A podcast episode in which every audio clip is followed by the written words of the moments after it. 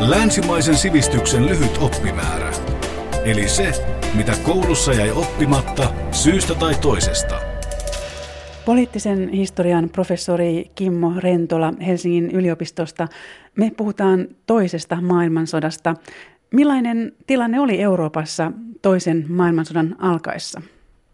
No sitä sotahan oli uumoiltu jo joitakin vuosia ja, ja yleinen käsitys oli se, että kyllä se jossain vaiheessa tulee.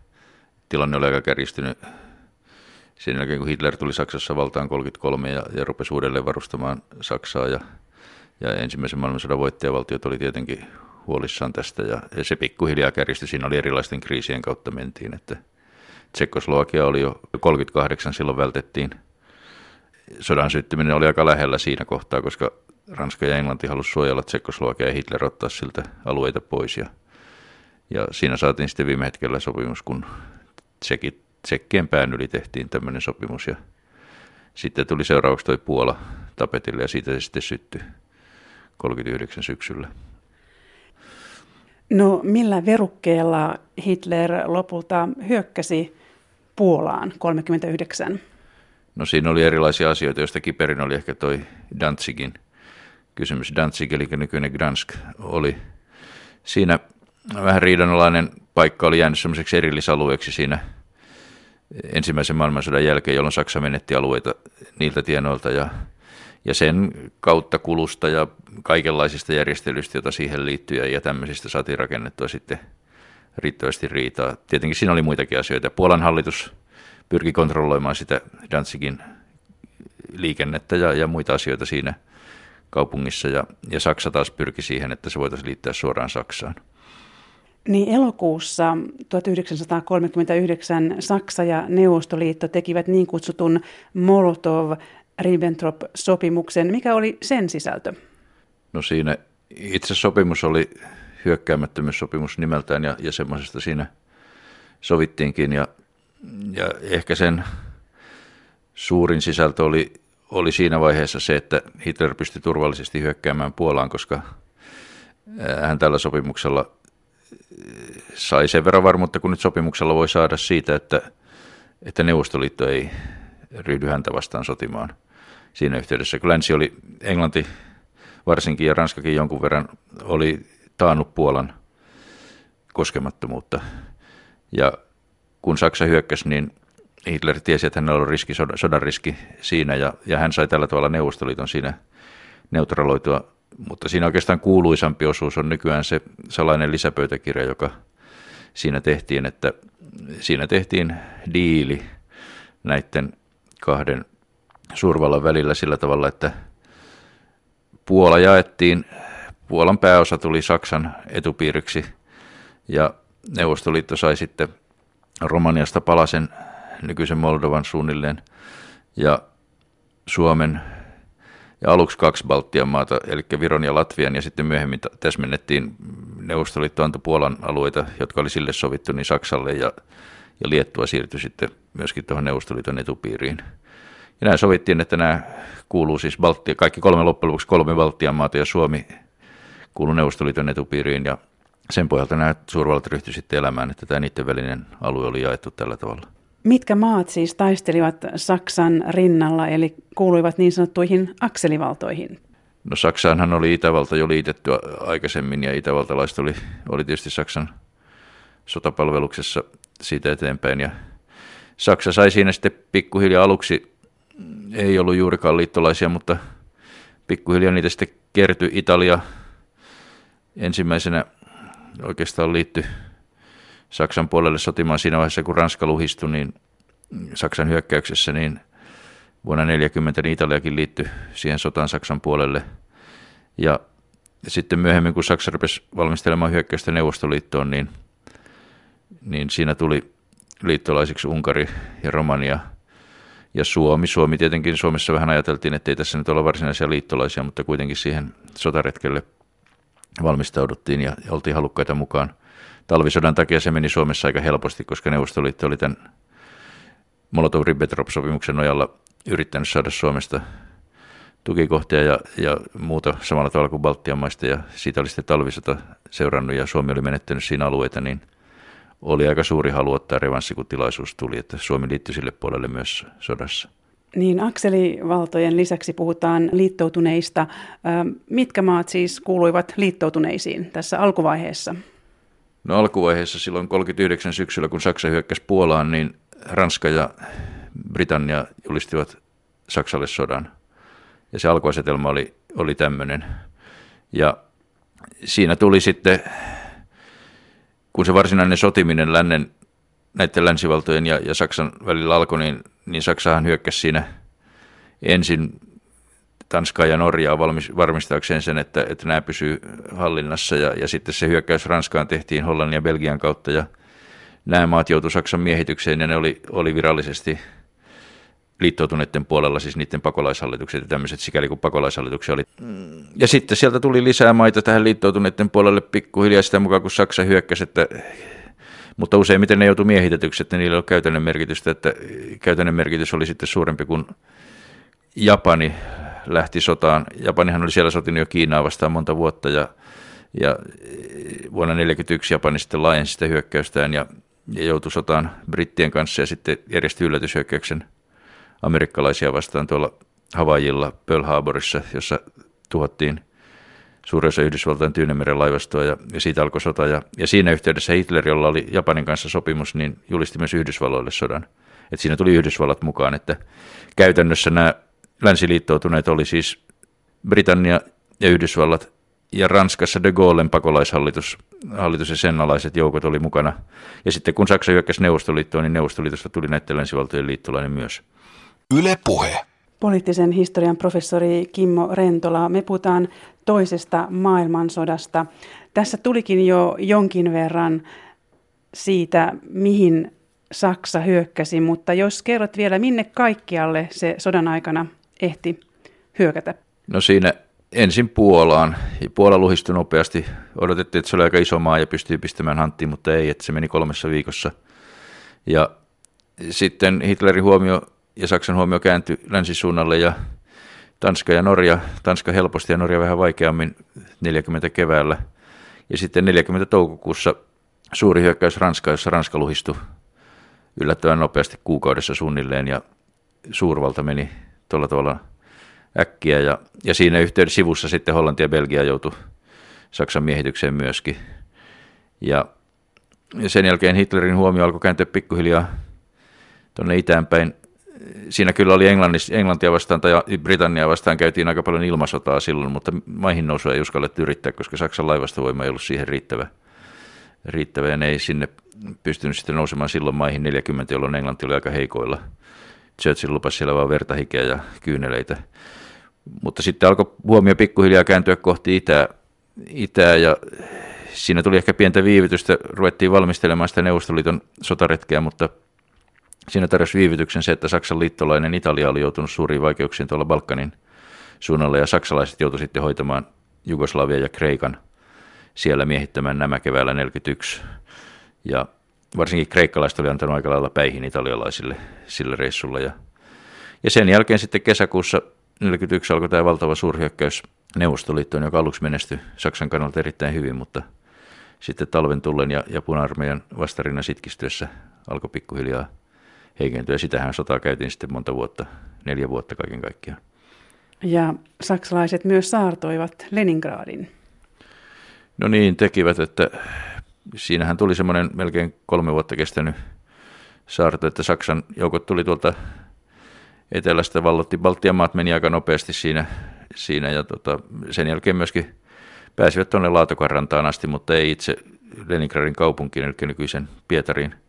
Suomalaiset oli siellä toisella puolella ja siinä mielessä saaron osanottajia, että oli Saksan liittolaisia, mutta Suomi, Suomen hyökkäys pysäytettiin sinne vanhan rajan tienoille ja, ja Suomi ei osallistunut siihen – itse saartamisen sotatoiminnan kovin aktiivisesti, mutta tietenkin ne Suomen joukotkin siellä pohjoispuolella oli Karjalan kannaksella. Et siinähän tuli, tuli paljon tuhoa siellä kaupungissa. Saksalaiset pommitti sitä ja ampui tykeillä ja, ja tietysti nälkä- ja huoltovaikeudet oli valtavat, että siellä kuoli valtavasti ihmisiä siinä aikana. Ja hyvin verisiä taisteluja käytiin myös Stalingradin kaupungissa. No se oli sitten seuraavana vuonna, Saksa käynnisti kesällä 42 uuden hyökkäyksen ja pääsi siellä etelässä aika paljon eteenpäin. Siinä pyrittiin noihin öljy, öljypaikkoihin käsiksi. Kaukaisesta tuli pääosa Neuvostoliiton öljystä ja, ja Saksan hyökkäys suuntautui sen takia sinne etelän suuntaan ja saksalaiset pääsi siinä aika voimakkaasti eteenpäin silloin kesällä 42, mutta sitten syksymällä hyökkäys alkoi pysähtyä ja, ja tota, loppujen lopuksi puna-armeija pystyi marraskuussa käynnistämään vastahyökkäyksen.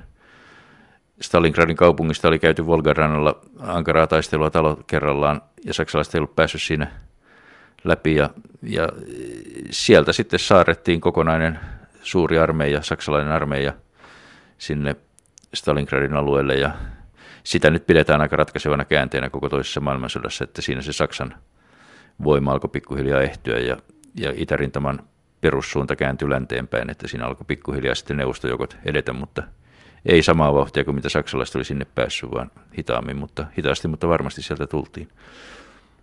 Ja yksi käännekohta oli, kun liittoutuneet tekivät maihin nousun Normandiassa ja yllättivät Saksan puolustuksen. Se tapahtui siis kesäkuussa 1944.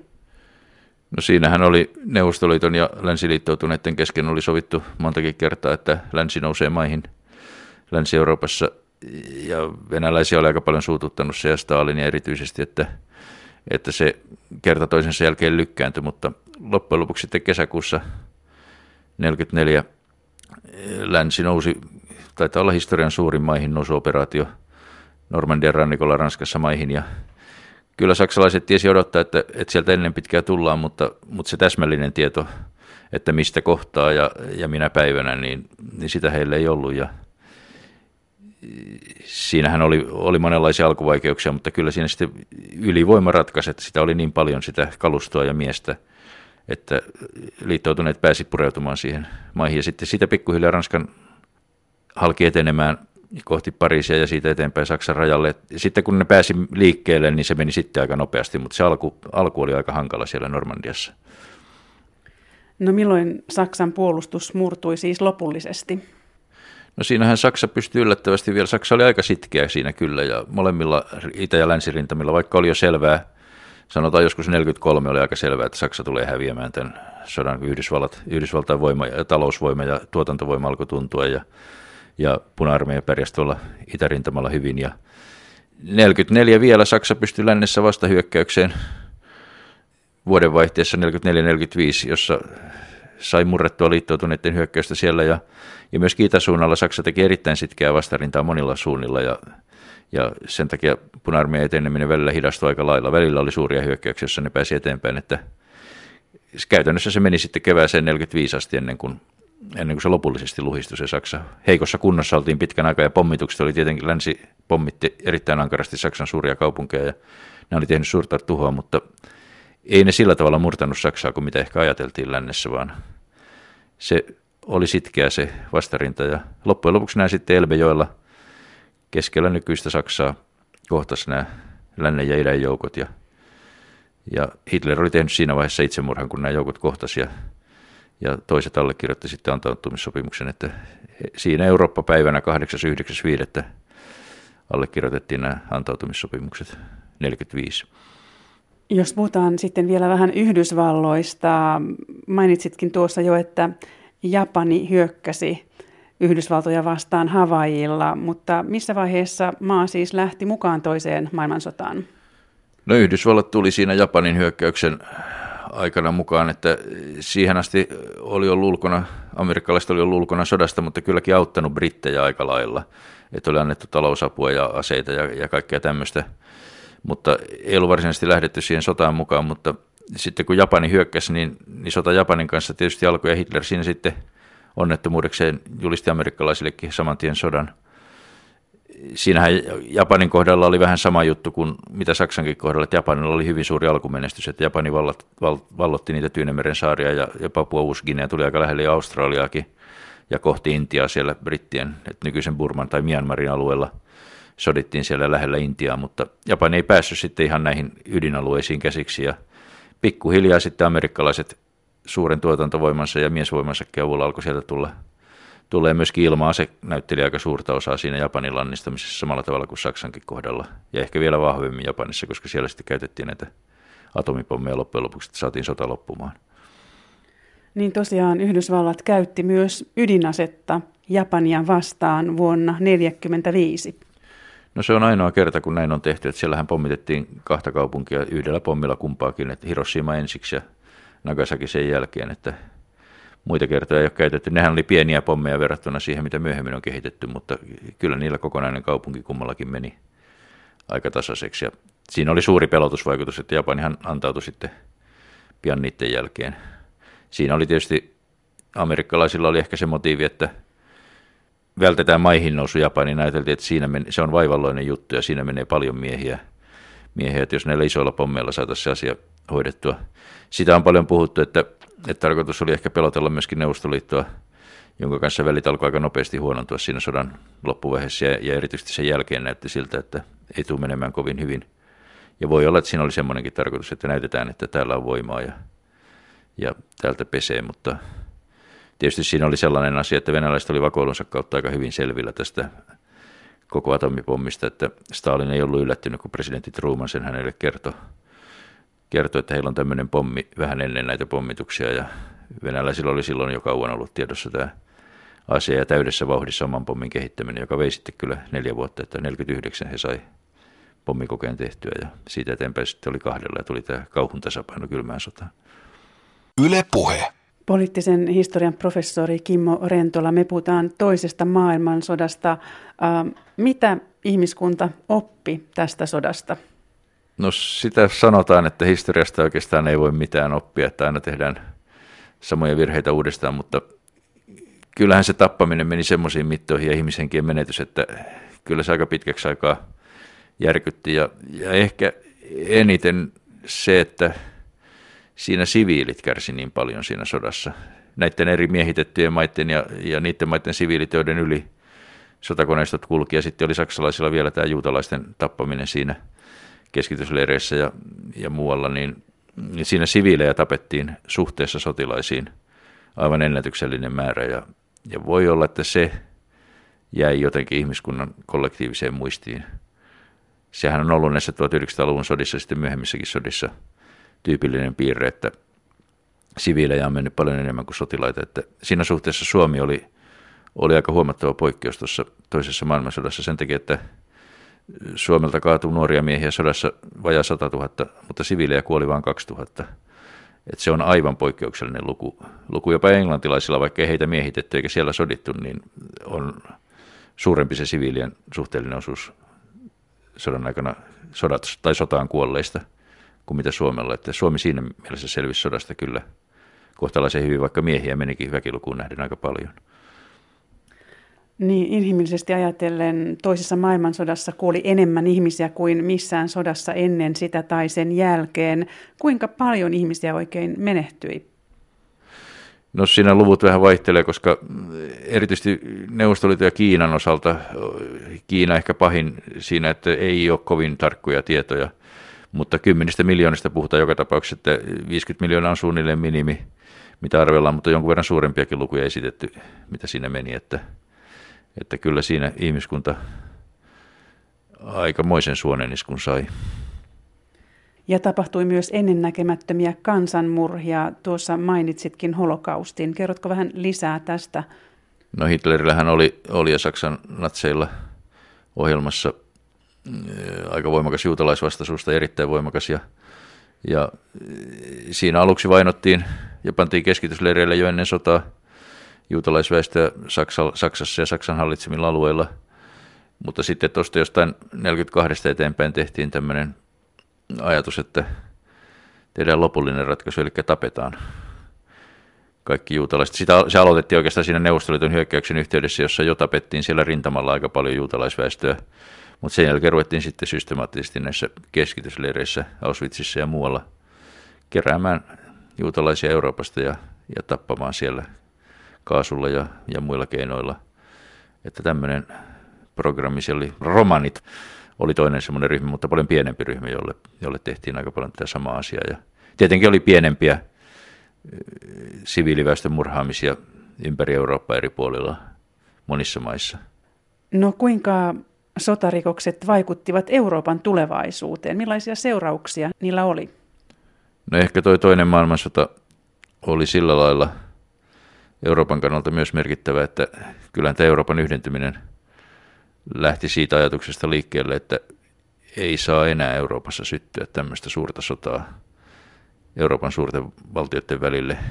Ja erityisesti tämä Saksan ja Ranskan sovinto, mitä, mitä Euroopan yhtenäisyys tai yhdentyminen edustaa, niin, niin se siinä oli aika lailla pohjana ja sodan jälkeen sillä oli aika selvät henkiset edellytykset, että sitä ryhdyttiin. Ensin tuli nämä hiili- ja teräsyhteisöt ja kaupan pohjalta ja talouden ja rahan ja sillä tavalla ehkä ajatuksena oli se, että kun tullaan taloudellisesti toinen toisistaan niin riippuvaiseksi ollaan ikään kuin samaa taloutta, niin, niin se pitää myöskin sodan poissa. Ja, ja kyllähän tämä, vaikka Euroopan unionissa ja Euroopan yhdentymisessä voi nähdä paljon vikoja, niin tässä asiassa se on auttanut aika paljon, että Euroopassa ei ole syttynyt suurta sotaa. Pienempiä sotiahan on käyty Jugoslavian hajoamisen yhteydessä ja muissa yhteyksissä erilaisia miehityksiä Unkarin kapina ja tämmöistä on ollut, mutta suurta sotaa ei ole tullut, eikä se ole vieläkään näköpiirissä. Niin tosiaan viime aikoinahan on muistutettu, että tästä hiili- ja teräsyhteisöstä kehittynyt EU oli alun perin rauhanprojekti. No siitä ilman muuta lähdettiin silloin liikkeelle, että, että tämän takia tämä tehdään, että saadaan rauha säilymään täällä Euroopassa. Tietenkin siihen on tullut sitten paljon muita asioita mukaan, mutta, mutta on se siellä pohjalla edelleen olemassa ja se perimmäinen tarkoitus siinä. Niin tosiaan toisen maailmansodan jälkeen suurkaupungit olivat raunioina ja miljoonat ihmiset kodittomia. Kuinka tästä kaikesta selvittiin?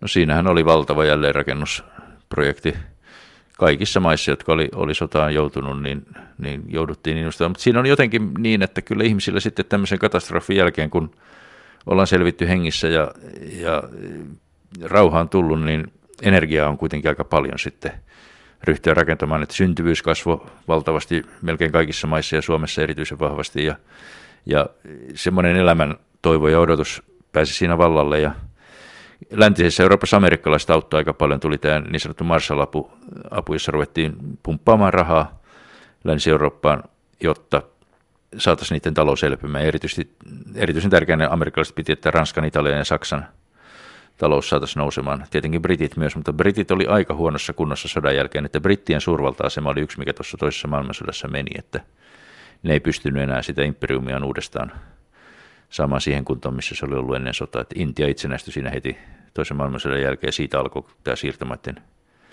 itsenäistyminen. Samalla tavalla Hollannilta meni toi Indonesia heti sen toisen maailmansodan jälkeen, että tämmöinen prosessi siinä myös käynnistyi. No tässä mainitsitkin Britannian ja Hollannin. Mitä kaikkea sodasta seurasi muille valtioille? No jos näitä siirtomaavaltoja ajattelee, niin kyllä se prosessi lähti siinä liikkeelle Aasiassa ensin, että, että siellä tuli Intia – Briteiltä, Indonesia, Hollannilta ja Ranska, joutui, Ranska yritti sotimalla pitää tuon Indokiinan, siis Vietnamin ja, ja nämä naapurimaat, mutta ei onnistunut siellä. Yhdeksän vuotta sodittiin ja, ja loppujen lopuksi vietnamilaiset voitti siinä sodassa, mutta ei, asia ei ollut vielä sillä selvä silloinkaan. Mutta sitten se levisi tämä ajat, aate, itsenäisyysaate levisi Afrikkaan ja näin, että siitä lähti aika suuri asia liikkeelle. Saksan ja Japanin kohdalla tietenkin jouduttiin aloittamaan nollapisteestä – oli täysin hävinneitä valtioita, mutta ehkä se myös auttoi näitä maita, että, että voitiin täysin hylätä se entinen ja, ja lähteä uudelta pohjalta liikkeelle. Voittajilla on usein myös vaikeuksia. Briteillä tuli jo puhetta, ja kyllähän Neuvostoliittokin tavallaan, kun se selvisi loppujen lopuksi voittajan, voittajana sodasta, niin, niin kyllähän se johti myös siihen, että se Stalinin systeemi, joka Neuvostoliitto oli rakennettu, niin se vahvistui ja muuttui paljon pysyvämmäksi kuin mitä se muuten olisi ehkä ollut. Että se pystyy nojautumaan siihen sodan voittamiseen ja siihen ponnistukseen, joka silloin oli tehty. Ja edelleenhän Venäjällä, vaikka muuten on, on Neuvostoliitosta päästy eroon, niin, niin kyllä sitä sodan voittamista muistetaan erittäin paljon edelleen. Vaikka veteraanejakaan ei enää paljon ole elossa, mutta, mutta siitä huolimatta se on ihan perustavanlaatuinen venäläisen identiteetin tekijä tänäkin päivänä. Ja se ehkä toisaalta siinä oli tietysti juhlan aihetta paljon, että, että selvisivät mutta, ja voittajina, mutta, mutta toisaalta se oli omiaan ehkä myös jäykistämään yhteiskuntaa tiettyihin kuvioihin ja kaavoihin ja vaikeuttamaan hankalista asioista irtipääsyä. Ja Baltian maille sota oli aika paha asia. No Baltian maat menetti itsenäisyytensä sodassa ja oikeastaan se Molotov-Ribbentrop-pakti jäi voimaan että heidän osaltaan, että Saksa antoi kolme Baltian tasavaltaa Neuvostoliiton etupiiriin ja Neuvostoliitto miehitti ne kesällä 40, kun Stalin pelästyi tätä Saksan nopeaa etenemistä lännessä, niin varotoimena miehitettiin nämä Baltian maat. Ja sitten kun Neuvostoliitto pääsi lännen kanssa liittoon, niin siinä ei nyt täysin sovittu, mutta kyllä siellä alla oli semmoinen yhteisymmärrys, että Neuvostoliitto saa pitää nämä Baltian maat. Ja niin siinä sitten toisen maailmansodan jälkeen tehtiin, että Neuvostoliitto, puna-armeija valtasi ne takaisin ja, ja sinne pystytettiin neuvostosysteemi, mikä oli aloitettu jo ennen sotaa. Ja siltä pohjalta siellä sitten jatkettiin, että itsenäisinä maina nämä pääsi uudestaan esille vasta sitten, kun Neuvostoliitto luhistui vuonna 1991. Ja Saksa tosiaan jaettiin voittajavaltioiden kesken. Kerrotko tästä jaosta vähän lisää? No siinä tehtiin semmoinen sopimus, että Saksa jaettiin neljään miehitysvyöhykkeeseen. Tai ensinnäkin niitä itäosia liitettiin pikkusen suoraan tuohon Puolaan ja Neuvostoliittoon, tai ei niin vähänkään, varsinkaan Puolaan. Puolalle tuli aika suuret alueet siellä. Siellä ja, ja Neuvostoliitolle tuo nykyinen Kaliningradin alue. Mutta jäljelle jäänyt Saksa jaettiin sitten neljään miehitysvyöhykkeeseen – ja Berliini vielä erikseen neljään miehitysvyöhykkeeseen, että sinne tuli Yhdysvallat, Britannia, Ranska ja Neuvostoliitto. Ja siinä sitten kun se kehitys alkoi myöhemmin mennä siihen, että länsi yhdisti miehitysvyöhykkeensä, niille tehtiin yhteinen raha ja yhteinen talous ja, ja siitä alkoi pikkuhiljaa tulla länsi-Saksa, niin vuonna 1949 sitten pistettiin pystyyn nämä kaksi Saksan valtiota näille miehitysvyöhykkeille, että kolmen länsivallan miehitysvyöhykkeelle tuli Saksan liittotasavalta, eli Länsi-Saksa ja Neuvostoliiton miehitysvyöhykkeelle Saksan demokraattinen tasavalta, niin kuin sen nimi kuuluu, eli Itä-Saksa. Ja myös Suomi menetti alueita. No Suomi menetti siinä aika merkittävän alueen tuon pääosan entistä Viipurin lääniä, lääniä sitten Petsamon, josta oli Jäämerelle yhteys, yhteys ja pikkusen noita Lapin reunaa ja Sallaa ja, ja tämmöistä, ja Suomenlahden saaria mutta venäläisillä oli kyllä takataskussa vähän isompiakin menetyksiä vielä, mutta, ja rajan tuleminen esimerkiksi Kymijoella oli, oli heillä piirustuksissa, mutta, mutta siis loppujen lopuksi käytännössä palattiin sinne talvisodan kanssa samaan, samaan rajaan, mikä talvisodassa oli jo tullut, joka oli tietysti Suomelle suuri menetys, mutta aika lähellä oli, että olisi käynyt huonomminkin.